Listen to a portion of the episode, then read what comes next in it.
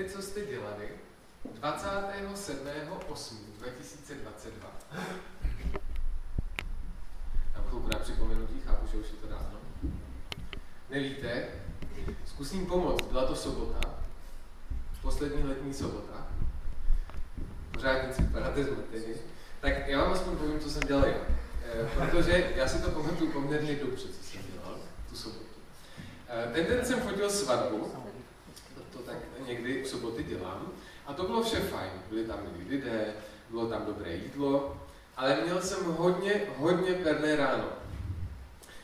E, sedím v autě, protože chci vyrazit na tu svatbu, která byla někde, myslím, v Bílovicích na Světovou. A už byl nejvyšší čas vyrazit do akce.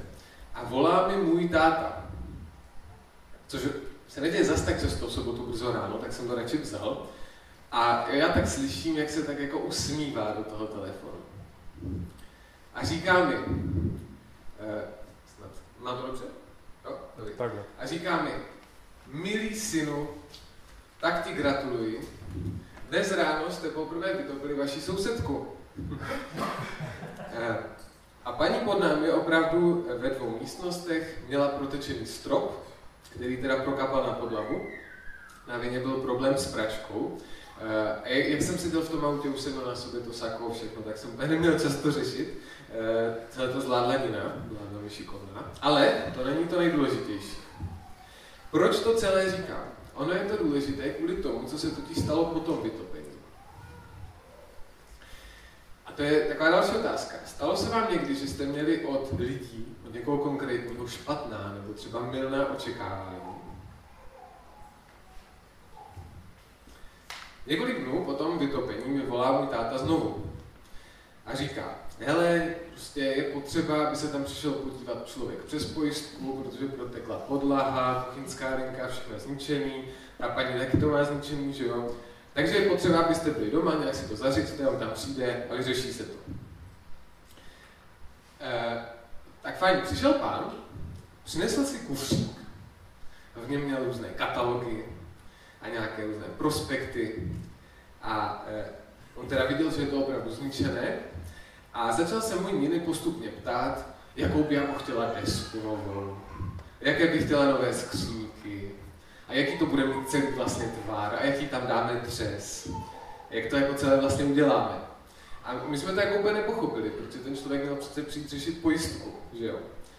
A asi až po 15 minutách, jako když si to takhle nějak říkali, my jsme si říkali, tak asi to potřebujeme nějak ujasnit, tak pak asi si to nějak jako teda řekneme tu pojistku, tak my jsme vlastně pochopili, že ten člověk je stolař.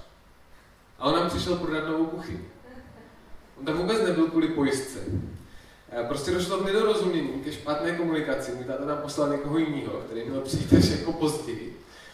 Ale než jsme pochopili, kdo ten člověk doopravdy je a co tam přišel jako nám udělat, eh, nebo pro nás udělat, tak eh, jsme byli zmatení, protože jsme měli úplně jiné očekávání od toho, co ten člověk má dělat. Prostě jsme netušili, že to je stolař, mysleli jsme si, že to bude pojišťovák. No, a my v církvi někdy, uh, jo, pořád je tam stolař. My v církvi někdy mluvíme o víře v Boha, o, o, o Ježíši, o třeba o vztahu tady s Bohem a s Ježíšem. A, a nabízí se taková otázka, ke které nám pomůže ten příběh později.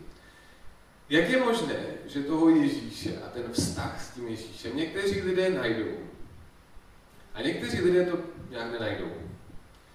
Přitom obě skupiny lidí mohou o Ježíši dostat vlastně strašně podobné informace. Co může bránit některým lidem Ježíše poznat nebo se s ním nějak setkat? Obrazně samozřejmě. Co když to někdy může být problém eh, špatného očekávání, řekněme. Eh, mimochodem, jenom by bylo jasno, teď mluvíme jen o lidech, kteří už o Bohu a o Ježíši něco slyšeli. Eh, možná někdy přišli do církve nebo chodí na nějakou skupinku, protože je samozřejmě spoustu lidí, kteří o křesťanství vůbec nic neví a ani netuší, že by mohli chtít poznat Ježíše. Ale o těch teď nemluvíme. A tě jasno. Takže, jak je možné, že někteří lidé se s tím Ježíšem setkají a jiní ne? Na to budeme dnes hledat odpověď. A e, podíváme se do Bible, do, na jeden příběh z Lukášova Evangelia, kde je vykreslená situace, takový příběh, kdy, jsou, kdy dva Ježíšovi učeníci mají Ježíše přímo před nosem a oni ho nepoznají. Tak pojďme se na to podívat, co se tam tenkrát stalo. Tak Lukáš 24 od 13. verše. Téhož dne se dva z nich vydali do vesnice jménem Emauzy, vzdálené od Jeruzaléma 60 honů, a povídali si o všem, co se stalo. Zatímco si povídali a probírali to, sám Ježíš se přiblížil a připojil se k ním. Něco však bránilo jejich očím, aby ho poznali. Ježíš se jí zeptal, o čem si to s tou povídáte, že jste tak smutní? A jeden z nich, jménem Kleofáš, mu odpověděl, ty jsi snad jediný návštěvník Jeruzaléma, který neví o tom, co se tam v těchto dnech stalo. A o čem? Zeptal se jich. O Ježíši Nazareckém, odvětili. Byl to prorok mocný ve skutcích i slovech před Bohem i především lidem. Vrchní kněží a naši vůdcové ho vydali, aby byl odsouzen k smrti a nechali ho ukřižovat. My jsme ale doufali, že to je on, kdo má vykoupit Izrael. Navíc je to už třetí den, co se to všechno stalo. Tak, to je první část dnešního příběhu. Co se to tam vlastně děje? Došlo k nečekanému setkání. E, to jsou ty tři. E, jenom abyste pochopili, proč se to dneska jmenuje nečekané setkání. A začíná to slovy téhož dne. Co je to za den? Je to ten stejný den, kdy Ježíš po ukřižování zmizel z hrobu. Ten den ho ty ženy nenašly, možná ten příběh znáte. A zrovna v tento den, tedy třetí den od ukřižování, nějací dva učedníci odchází z Jeruzaléma. No podle té konverzace jsou rozrušení a mnoho biblických historiků, a teda i Ježíš, si všimli toho, že jsou dokonce smutní, frustrovaní nebo něčím zklamaní. Proč? Proč byli zrovna v takovém rozpoložení? Tři dny zpátky zemřel Ježíš. A musíme si uvědomit, že jim byl možná blízký. My sice nezjistíme z Bible, kdo přesně tyto lidé jsou, kromě toho, že tam čteme o nějakém Kleofášovi, což nebyl jeden z těch nejbližších 12 učedníků. Ale možná, i když to, tyto lidé nebyli z té skupiny 12, možná jim Ježíš změnil život. Možná kvůli němu dokonce opustili svůj práci nebo udělali nějakou jinou radikální změnu v životě. Možná s ním strávili několik měsíců, možná několik let dokonce, pokud ho potkali na začátku jeho působení. A tenhle Ježíš, který jim tak možná změnil život, tři dny zpátky zemřel. Respektive byl ukřižován. Možná někteří z vás máte zkušenost s umíráním někoho blízkého, třeba zcela jaksi přirozenou smrtí kvůli stáří a tak dále. A už to je jako velmi těžký prožitek a zážitek, někoho to může traumatizovat třeba. Načež, když vidíte dobrého přítele, nebo někoho, koho, koho máte fakt blízko a někdo ho ukřižuje, to muselo být poměrně silný. Tito muži jsou teda rozrušení a jdou z Jeruzaléma pryč. A to je zajímavé, oni nehledají Ježíše, který podle svých slov měl třetí den vstát z mrtvých. Obrazně se zdá, že to ti muži s hledáním Ježíše tak, tak trochu vzdali. E, nebo to vzdávají minimálně. Možná si chtěli vyčistit hlavu, tak si jako vyrazili na procházku do Emaus. Možná je Emaus jejich rodné město, to je taky možný. A to s jistotou nedokážeme říct, co byl přesně motiv té cesty. A je ještě jedna věc, kterou nedokážeme s jistotou říct. A to, kde je vlastně to Emaus přesně, protože neexistuje mezi historiky úplně přesná shoda. V některých biblích se v těch poznámkách dole dočtete, že to bylo asi 11 km od Jeruzaléma. Což je asi nejpravděpodobnější varianta. Ale taky se mluví o tom, že se mohl někdo přepsat. A místo 11 km to mohlo být 30. Ne 60 honů, ale 160 honů. A je poměrně těžké to ověřit, co přesně, kde přesně to Emaus bylo. Proč to říkám? No protože kdybychom věděli, jak daleko to bylo, tak dokážeme typnout, jestli ti dva šli jenom na procházku, si teda vyčistit hlavu, nebo jestli se přesunovali na nějakou delší dobu, protože asi nezvládnete za jeden den pěšky zvládnout 30 km tam, zpátky, až třeba někam jinam. Každopádně, co je jasné, v několika nejasných věcech o tomhle příběhu, tak se k ním najednou přiblíží Ježíš. A je tam napsané, že ho nepoznali. Ideálně mě tohle přišlo vždycky jako divné, nebo jsem to nechápal, jak je to vlastně možné, že ho nepoznali. Že asi existuje několik vysvětlení, proč ho teda nepoznali. Za prvé, vypadal fyzicky jinak. Což je možný, na druhou stranu to není úplně pravděpodobné. Kromě teda toho, že mohl mít jizvy a šrámy na rukou, na nohou. Ale asi to nebyl úplně jiný člověk. Možnost číslo dva. Bůh těmto lidem nějak zázračně zakryl jejich zrak. A proto toho Ježíše neviděli. Je to možné? A nebo, možnost tři, může to být taky, řekněme, nějaký obraz. E, možná měli tyto lidé od Ježíše e, nějaká jiná očekávání. Úplně nepochopili, co se vlastně stalo při tom ukřižování a těch následujících dnech. Nepochopili, kdo vlastně Ježíš je. A jako opět, nelze úplně jistě říct, která z těch tří možností je ta správná. A dokonce je možné, že to je kombinace všech tří věcí zároveň. Ale na to nám Bible úplně odpověď nedává. Ale je, může být důležité se nad tím zamyslet, co vlastně zakrývalo těm lidem zrak. A tak Ježíš zahájí konverzaci a zeptá se do učeníků, proč jsou smutní. Na začátku to vypadá jako normální rozhovor. Eh, ale po chvíli to začne působit trošku zvláštně, protože ti muži vypráví Ježíši o tom teda, co se stalo, že ten Ježíš Nazarecký zemřel. A ten Ježíš jako by nevěděl, co se mu stalo dva dny zpátky, tři, tak se jich doptává, a, a jako jak a proč. A, a Ježíš to ale všechno moc dobře věděl, co se mu stalo. A Ježíš taky dobře věděl, co, co si vlastně mysleli tyhle dva učedníci, nebo co, co se v nich dělo. A přesto se jich na to ptá a snaží se z nich získat nějak, aby popsali to, co se v nich vlastně děje. Protože díky tomu se vlastně odkrývá, co měli tyhle dva učedníci v sobě, co je vlastně trápilo. A to je, myslím, že proto je klíčový ten 21. verš, kdy ti učedníci řeknou, my jsme ale doufali, že to je on, kdo má vykoupit Izrael. Navíc je to už třetí den, co se to všechno stalo.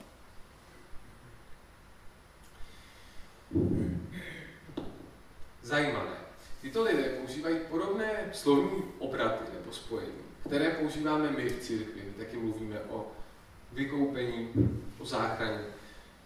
Ale je důležité, že za těmito slovy je možná myšleno něco trošku jiného, co myslíme my dneska. Vzpomínáte na příběh z úvodu? Až když nám došlo, proč ten pán přišel do naší vytopené kuchyně, že tam nebyl kvůli pojistce, ale chtěl nám prodat novou kuchyni.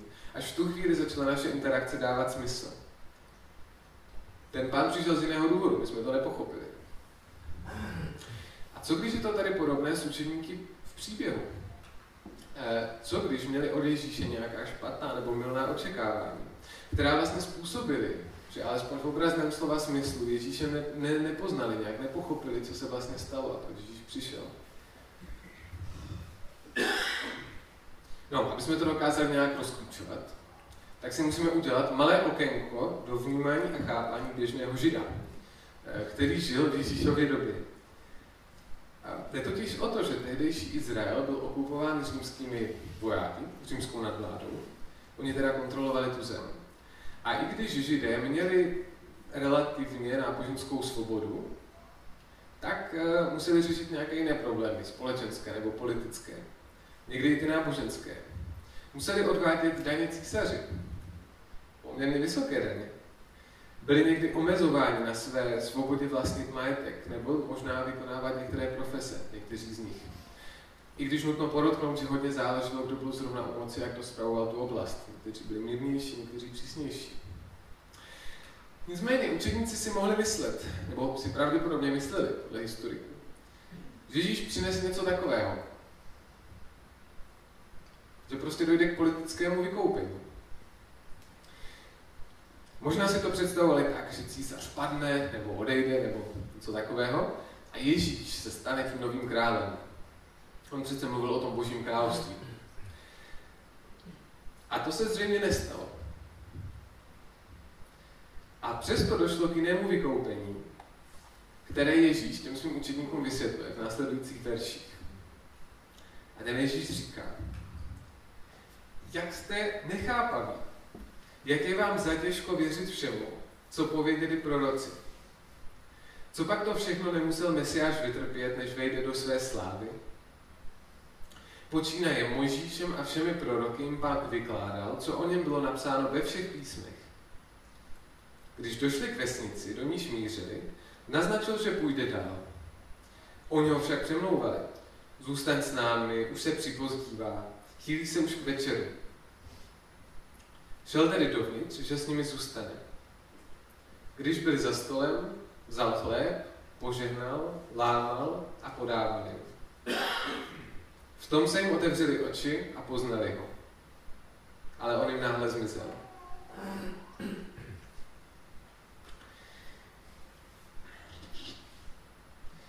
Nevíme, co přesně Ježíš těm učedníkům řekl. Ale mohlo to být něco ve smyslu, když teda vykládal písme a ukazoval, že Mesiáš byl předpovídán od začátku, tak to mohlo být něco ve smyslu, že tenhle svět potřebuje zachránce. Tak jako Bible a proroci popisují, že občas se v historii našel někdo, do koho lidé vložili, vkládali svůj naději, že to bude ten dokonalý člověk, často dokonalý král. Král měl být nějakým zástupcem Boha na zemi, řekněme, eh, víceméně. Tak to měl konečně být ten zachránce. Pár takových lidí se našlo v historii Bible, ale vždycky nakonec selhali dříve či později. A Ježíš nepřinesl vykoupení skrz politickou změnu. Ať už vezmeme jakékoliv politické zřízení, tak jaké máme třeba demokracii, monarchii, možná diktaturu, tak asi jde říct, že v některých z těch zřízeních bychom chtěli žít víc než v jiných, to je pravda, ale žádné to zřízení není dokonalé. Protože pořád jsou hybatelmi těch politik lidé. V, naši, v naší zemi a v našem kontextu je asi demokracie to nejlepší, co jsme zatím objevili, nebo pro spoustu z nás to tak je. A přesto někteří politici v rámci demokratických řízení jsou sobečtí, mají různé neduhy nebo selhání a často jim jde vlastně o jejich vlastní prospěch místo toho, aby sloužili lidem, kteří si je zvolili, který mají sloužit. Je to jenom jeden z obrazů lidské nedokonalosti. A tady přichází vykoupení. Vykoupení je totiž na osobní úrovni, tak jako o něm Ježíš mluví. Jde o proměnu myšlení, nebo můžeme říct životního postoje a přístupu. Je pravda, že Ježíš mluvil během svého působení tady na zemi o božím království, ale neprezentuje to jako místo, kde se dostanou ti vysoce postavení, ti vážení, vlivní nebo mocní. V Ježíšových očích je totiž náš majetek, nebo můžeme říct společenský kredit, v celku nepodstatný. Do jeho království se člověk dostane, když si pokorně přizná, že sám nestačí na ideál lidství, který Ježíš nějakým způsobem zosobnil. A Ježíš nás teda zachránil vlastně od nás samotných. To je jeden ze způsobů, jak se můžeme dívat na vykoupení z hříchu, který Ježíš přinesl, nebo spíš nabídl a přinesl těm, kteří jsou ochotní to přijmout. Je to důležitější než změna politického systému. A to může stát zatím, že učedníci nechápali, co se vlastně v té Ježíšově smrti stalo. A co to, to znamená to vykoupení. Ježíš se jí snažil vysvětlit, že jeho ukřižování nebylo selhání. Ono to totiž ukřižování neskončilo, protože Ježíš třetího dne stál z mrtvých a prokázal tím, že má opravdu moc nad smrtí a taky nad celým světem. A tak téma toho dnešního kázání, nebo možná jeho point, aby se dalo zhrnout nějak takto. Někdy máme od Ježíše špatná očekávání a potřebujeme je průběžně měnit. Jinak se nám totiž může stát, že se s Ježíšem vydeme, tak jako ti učedníci. Co my s tím? Jaká máme my očekávání? Bo jsou nějaká očekávání, která nám mohou bránit Ježíše obrazně řečeno poznat nebo se s ním setkat. Tak my neřešíme, že by měl Ježíš zhodit vládu naší českou. Nebo aspoň jsem to dlouho neslyšel, to někoho říct. To pro nás není téma. Ale jsou tady jiná témata. A já budu teď mluvit o nějakých třech oblastech, o kterých můžeme přemýšlet eh, jak jsme na tom my sami v životě. A jsou to teda témata, která nějak ovlivňují, eh, jak víru vnímáme, nebo třeba případně, co od Ježíše vlastně čekáme. A když si na ty oblasti nedáme pozor v životě, a trošku na to ujede, tak je možné, že se s tím Ježíšem nakonec mineme. Tak, první oblast. Někdy život přináší těžké věci. A možná se někdo z vás cítí jako ti dva učedníci, kteří si snaží vyčistit hlavu, jdou pryč mimo Jeruzalém, protože prožili něco těžkého. To, že, to, že každý z nás prochází těžkým obdobím, je vlastně úplně normální. Musíme si to jaksi přiznat nebo připomenout. Týká se to i křesťanů. Ale co může být pro nás těžké, je přijmout, že v našich životech mohou nastat vlastně ty stejné nebo třeba podobné problémy, jako v životě přátel, kteří v církvi nejsou a kteří v Ježíše nevěří. Někteří čekají, že když se stanou křesťany nebo budou křesťany, tak jim Bůh takzvaně požehná skrz dobrou práci. Mm, mělo by to taky pomoct nebo nějak vylepšit rozbité vztahy s rodinou. Někdo by rád našel zázračně manželku nebo manžela, nebo nějaký prostě partnerský vztah. A co když se nic tohle nestane? Co když se rozbité vztahy nelepší? Práce je pořád stejně na nic. E, co s tím selhal Bůh, nebo je Ježíš nějak nereálný? Někdy se to tak říká, že Bůh pro nás přece chce ty dobré věci. Takže když se budeme modlit za, teď si jako doplňte v co, co chcete, tak ten Bůh přece ví, že je to pro nás dobré, že to potřebujeme. A tedy on nám to ve správný čas určitě dá. Je to takový jako dárek nebo nějaké požehnání, které nám Bůh bude dávat, protože je přece dobrý Bůh. A možná si potřebujeme připomenout, že když Ježíš zažíval různé trable a že jich bylo poměrně hodně, tak to neznamená, že ho Bůh opustil. Právě naopak.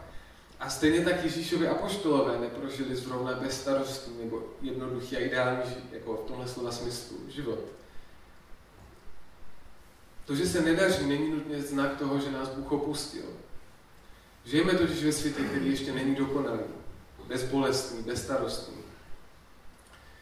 A možná někteří lidé od Ježíše odchází, protože čekali, že jim Bůh dá něco, na co přece měli nárok, nebo co by ten dobrý Bůh měl dát?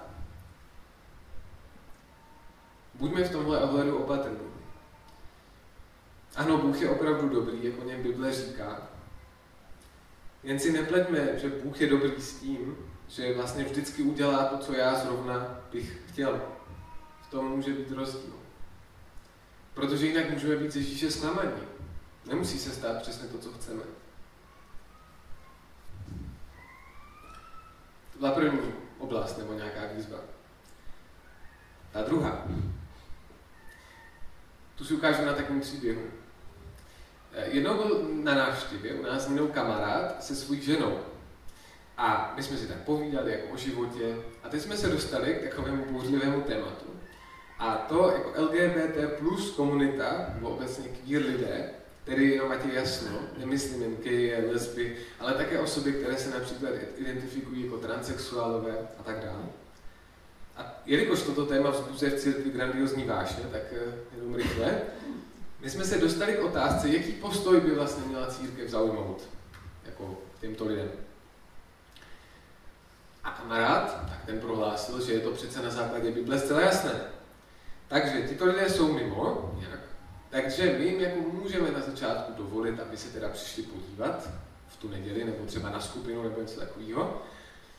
A, ale nicméně, pokud se nechtějí změnit, nebo to nepochopí, že se mají změnit, a to ideálně do příštího týdne, což jako říkám teď trochu nadnesený, ale myslím, že to nemělo moc daleko k tomu, co ten kamarád říkal, tak dobře, pak jim teda můžeme dovolit do té církve chodit. Pokud se ale nezmění, tak, tak to nejde přece, je to hříšné. Musíme nějak zařídit, že jako chodit nebudou, protože jinak nás to nějak ohrozí. Může to ohrozit další lidi, co jsou v tom společenství. Když pomineme i to, že některé lékařské studie dneska dokazují, že opravdu nejde jen tak změnit některé věci, Tedy opravdu nejde vždy jen o rozmar mladých lidí, kteří si něco vymýšlí. Když tohle pomineme, tak mě zaujala ta suverenita, jistota, s kterou ten můj kamarád eh, prostě měl ohledně téhle věci. On měl jasno, prostě tyto mezi nás nesmí, pokud se nehodlají změnit. A to teda ideálně docela rychle. No a co jiní lidé? Co lidé, kteří jsou závislí, já nevím, na pornografii? Lidé, kteří mají problém se svou choleričností? Sobečtí lidé? Máte představu, kolik takových lidí chodí do církve a třeba ani netušíte, že s něčím takovým bojují? Chci tím říct, co když máme někdy tak trošku dvojí metr? Vidíme lidi, kteří zcela zjevně potřebují tu Ježíšovu záchranu a vykoupení. A jenom pozor, sami sebe do této skupiny počítáme poměrně zřídka, jo? to je důležité, když vidíme ty jiné lidi. Díváme se na, na život těch lidí v našem okolí, třeba v církvi, ale můžou to být i přátelé nebo sousedy. A říkáme si, ta Ježíšova oběť dává smysl, ještě, že nabízí těmto lidem odpuštění. Tyto lidé to fakt potřebují. Ještě, že nás Bůh má, teda to už neříkáme nahlas, ale obávám se, že to někdy je trošku někde vzadu v naší hlavě, ty oddané, věrné. Možná si někdy potřebujeme připomenout, jak se v Biblii píše. Myslím, je to v prvním korinským des, desáté kapitole. Kdo si tedy myslí, že pevně stojí, ten ať si dává pozor, aby nespadl. Myslíme na to, že i my jsme součástí problému, kvůli, které, kvůli kterému se Ježíš obětoval a dal svůj život. Tedy i já mám máslo na hlavě, nejenom ti druzí. I kvůli mě Ježíš přišel. Protože když na to zapomeneme, tak se možná obrazně s tím Ježíšem mineme. To možná se mineme s jeho učením, nepochopíme jeho evangelium a budeme asi docela blízko farizeum v Bibli, kteří se někdy soustředili víc na chyby druhých, ale už nějak nechtěli nebo nemohli vidět ty chyby svoje, což by byla škoda. Tak to byla druhá oblast. A ještě teď ta poslední, třetí. Třetí typ nějakého očekávání nebo životního směřování, kvůli kterému se můžeme s Ježíšem minout. Pardon, není to strašně nahlas? Fakt Ne? Dobře. Tak, my téměř každé úterý děláme Paradox. Asi už jste o tom slyšeli, myslím, že tu není nikdo, kdo o tom neslyšel. Je to skupina pro vysokoškoláky, kde je nějaký prostor pro všechny, který víra zajímá, chtějí, chtějí se spolu v životě bavit. A já mám za to, že, nebo doufám, že mladým lidem eh, paradox nějak pomáhá věřit. Nicméně, toto jaro se nám stala taková věc, jsme se obrazně rozloučili s dvěma přáteli, kterým víra a Ježíš prostě nějak smysl dávat přestali. A nejen, že se rozhodli vystoupit z paradoxu, to je jako takové, ale, ale oni se hlavně rozhodli vystoupit z církve, jak si formálně, že chtěli být přestat členy. Chtěli jsem to dobře, chtěli se stát nečleny, prostě chápete, co tím myslím. No a já jsem se jich ptal, co je k tomu vlastně přivádí. A, a mně se zdá, že důležitou součástí jejich opouštění církve je fakt, že je někdo v církvi zranil. Někdo pověděl něco, co se jich dotklo. Eh, nebo byl přehnaně vlezlý. Nebo měl od těchto lidí očekávání, které nebyli schopni nebo ochotní splnit. Všechno tohle má jeden společný jmenovatel. Vlastně je zklamala církev nebo lidé v té církvi. A kvůli tomu tedy nechtějí být dále křesťané. A možná i mezi námi jsou lidé, kteří vlastně zažili něco podobného. Pokud to tak je, že jste zklamaní lidmi nebo církví, Mám pro vás jednu výzvu. Tak jako politické zřízení má vždy své mouchy, protože tu politiku nakonec tvoří lidé, tak i sebelepší nebo sebezdravější církev je tvořena jen lidmi a má taky své mouchy. My tady říkáme, že chceme být jako Ježíš, přibližovat se k ideálu nějakého lidského života, který Ježíš ukázal. A často se nám to nedaří. A hlavně ono se to může dít nejen vědomně, ale hlavně nevědomně.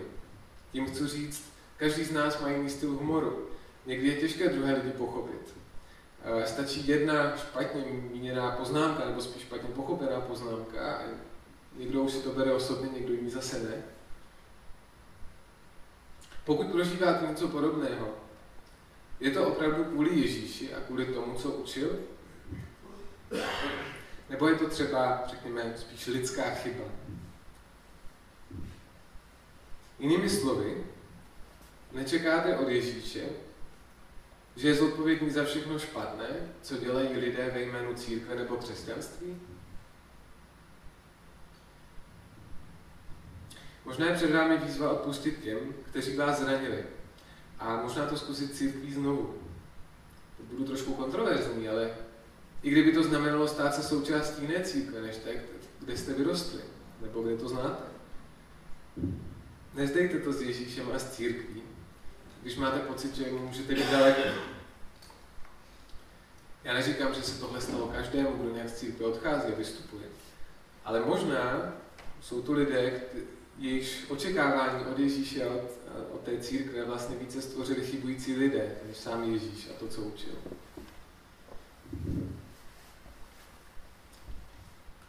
Tak bezva, teď jsem zapomněl, zapomněl cvakat. Tohle to byl takový jakoby morální člověk, který hlídá ty morální standardy. To byl ten můj kamarád, který nechtěl, aby někdo chodil do církve, to je jako červené světlo. A tady jsou lidé, co odchází z církve. Pardon, jsem zapomněl. Eh, jsou nějaké tři oblasti, o kterých můžeme přemýšlet, jestli se nás třeba netýkají. Některá z nich, ne třeba všechny zároveň. Tak na závěr ještě jednou. Možná máme od Ježíše někdy špatná očekávání a potřebujeme je nějak průběžně měnit, protože jinak se nám může stát, že se s tím Ježíšem mineme. Pokud zjistíme, že nám některá z očekávání nějak ujíždí, čekáme od Ježíše něco, co neslíbil nebo co vůbec neučil, tak nám přeju odvahu tyhle očekávání měnit. Protože to není vždy snadné, když jste v nich třeba velkou část svého života. A taky nám přeju, všem přeju zažít nadšení a radost, tím dneska skončíme, kterou zažili učedníci, když se nakonec setkali se skříšeným Ježíšem. To je úplný závěr toho příběhu. A tak na to jsem zapomněl, tak to přečtu rychle z Bible. Kdybyste si to chtěli přečíst, je to v Lukáši, v 24. kapitole, a je to od verše 31 a dál. Tam se